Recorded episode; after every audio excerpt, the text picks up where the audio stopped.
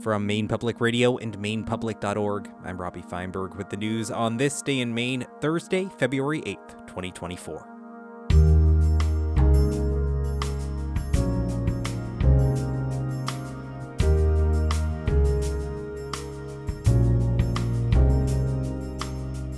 This Day in Maine is made possible by listeners and by Eastern Basements, a division of Maine owned Eastern Mold Remediation, offering crawl space repairs and waterproofing. EasternBasements.com. The state commission investigating the Lewiston shootings on Thursday zeroed in on the response by local law enforcement in its frantic search for the gunman. As Steve Mistler reports, at one point, officers with the Lisbon Police Department described searching a recycling center parking lot, but not the tractor trailer where the shooter's body was ultimately found. Officers from the Lisbon and Lewiston police departments described a chaotic scene in the aftermath of Robert Card's rampage as they chased down tips and concerns from residents who mistook loud booms for gunshots and bleeding goats for screams. As law enforcement units converged on a Lisbon boat launch where Card's abandoned vehicle was found, Lisbon police detective Richard St. Amant took a small team to search the parking lot of a recycling center where Card had been employed. St. Amant and two other officers were lightly armed, just sidearms, as they searched the trailers. St. Amant said they decided not to do an exhaustive search after they realized that Card was heavily armed and they were vulnerable as they searched the pre dawn hours of October 26th. Tactically, it probably wasn't the best for us to be searching in this manner, in, looking into trailers where basically your your you know upper torso and head are, are made readily available almost immediately. Card's body was found two days later in one of the trailers.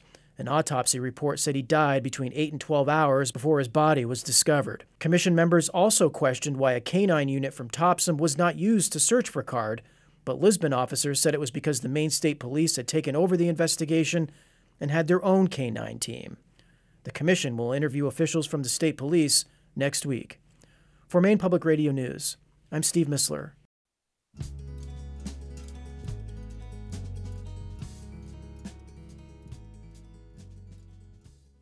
Thursday's arguments in the U.S. Supreme Court over former President Trump's access to the Colorado ballot will have direct implications for a nearly identical legal battle here in Maine. Maine Public State House correspondent Kevin Miller was listening to the arguments, and he joins us now to talk about what they might mean for Maine. Hi, Kevin.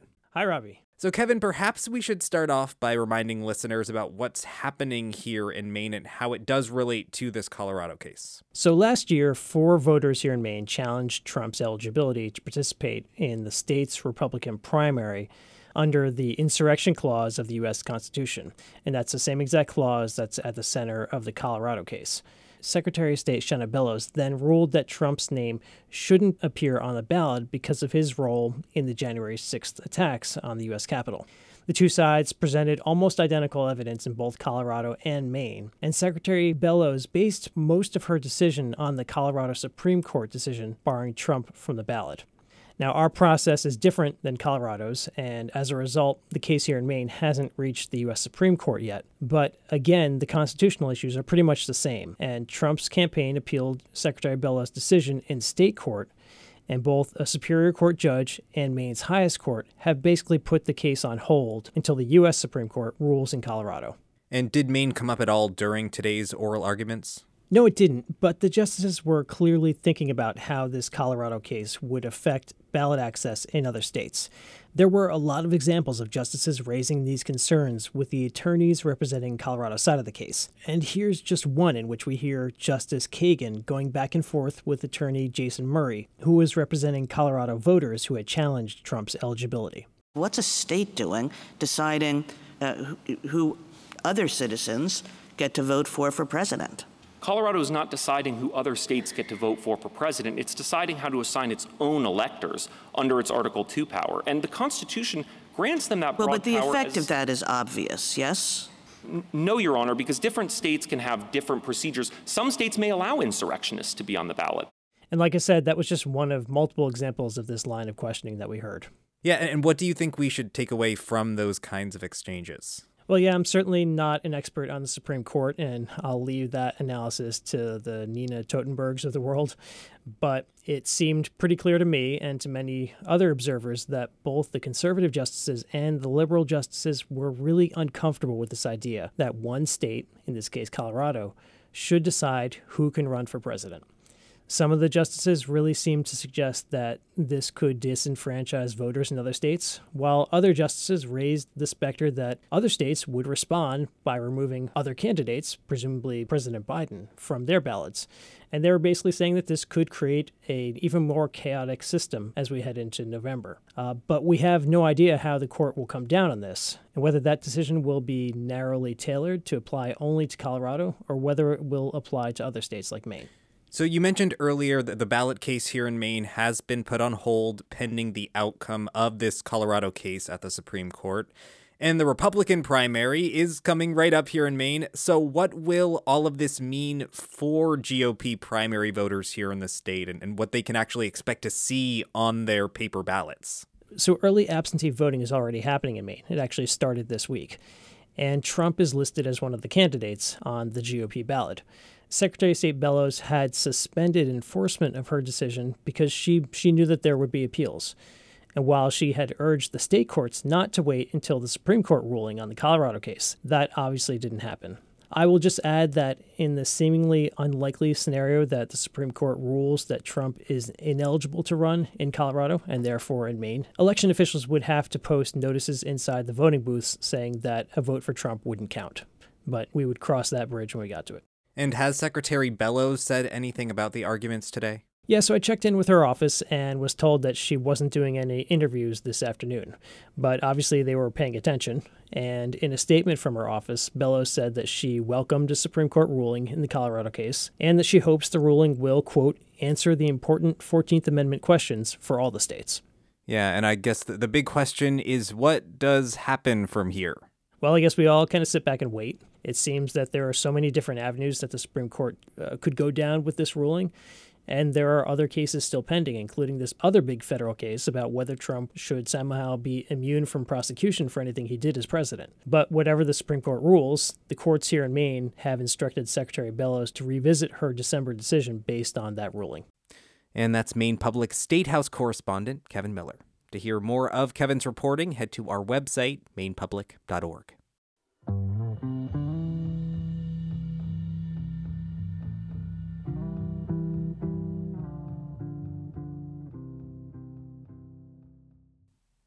In other news, a 2020 study found that Maine state employees earned 15% less than their private sector counterparts and 11% less than other public sector workers. Four years later, state officials say the employee pay gap has been closed. Nicole Ogrysko reports. Wages for state workers have gone up 24% over the last five years.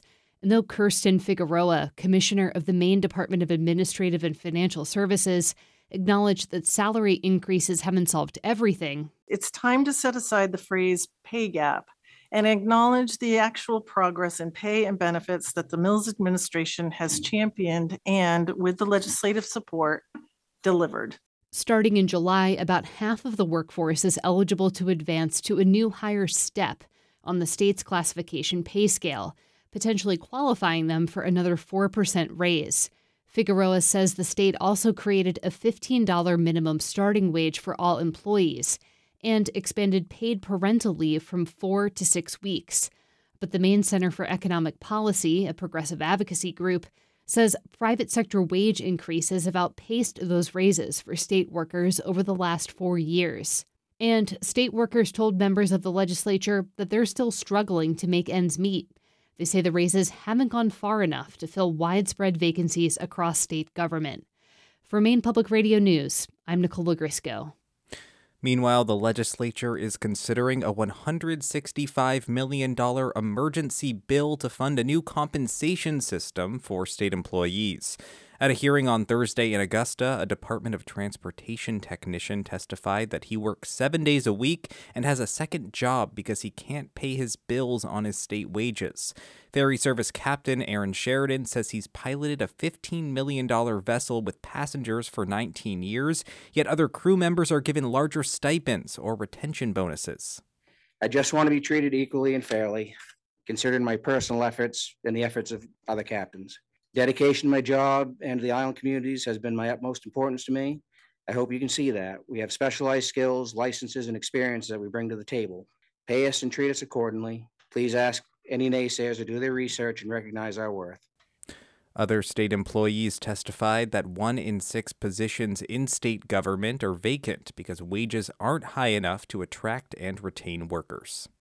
A third facility is open to help Mainers apply for federal disaster relief from December's severe wind and rainstorm.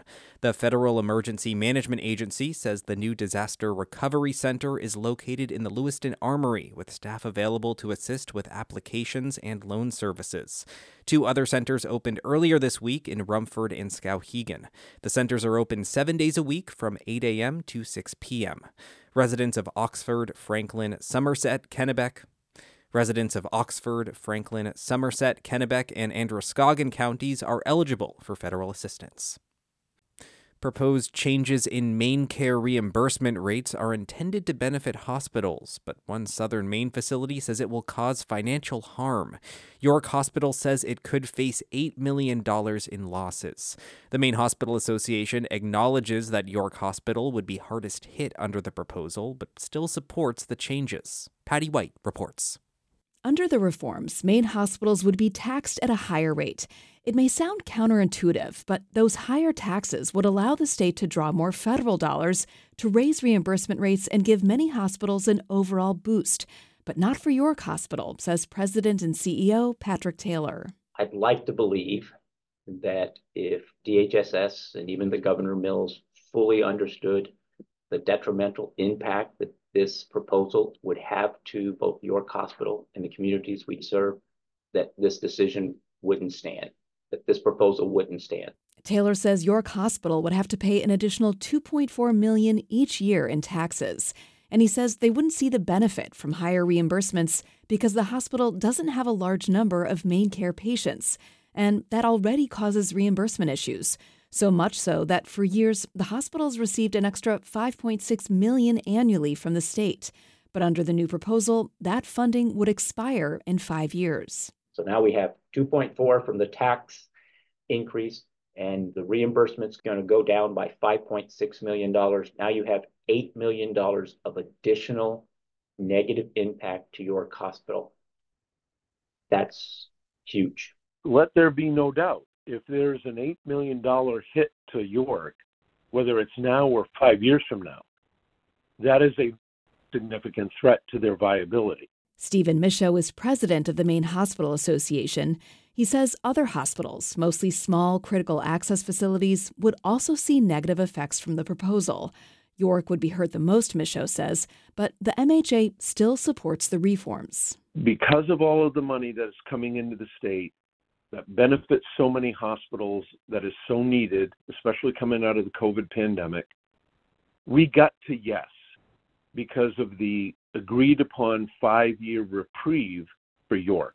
Michaud says that reprieve will buy time to figure out how to improve the situation for York.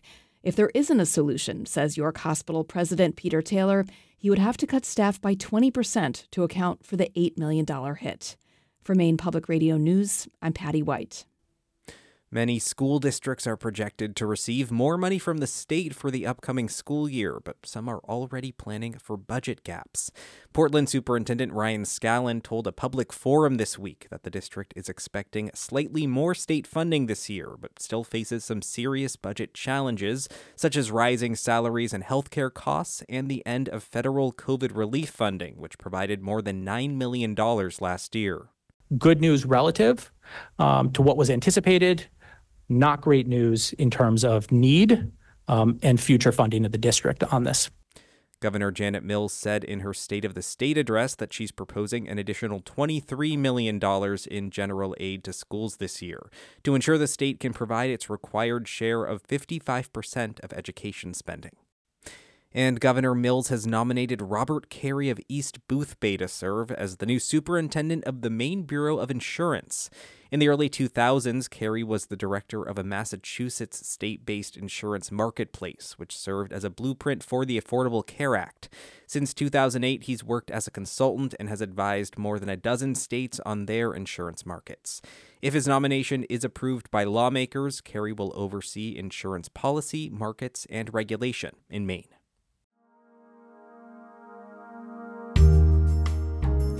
And that's today's Maine news. For more stories, visit mainepublic.org. And coming up on Maine Calling at 11 o'clock on Friday morning, we'll take a deep look at the history and tradition of snowshoeing in Maine. I'm Robbie Feinberg. Thanks for listening.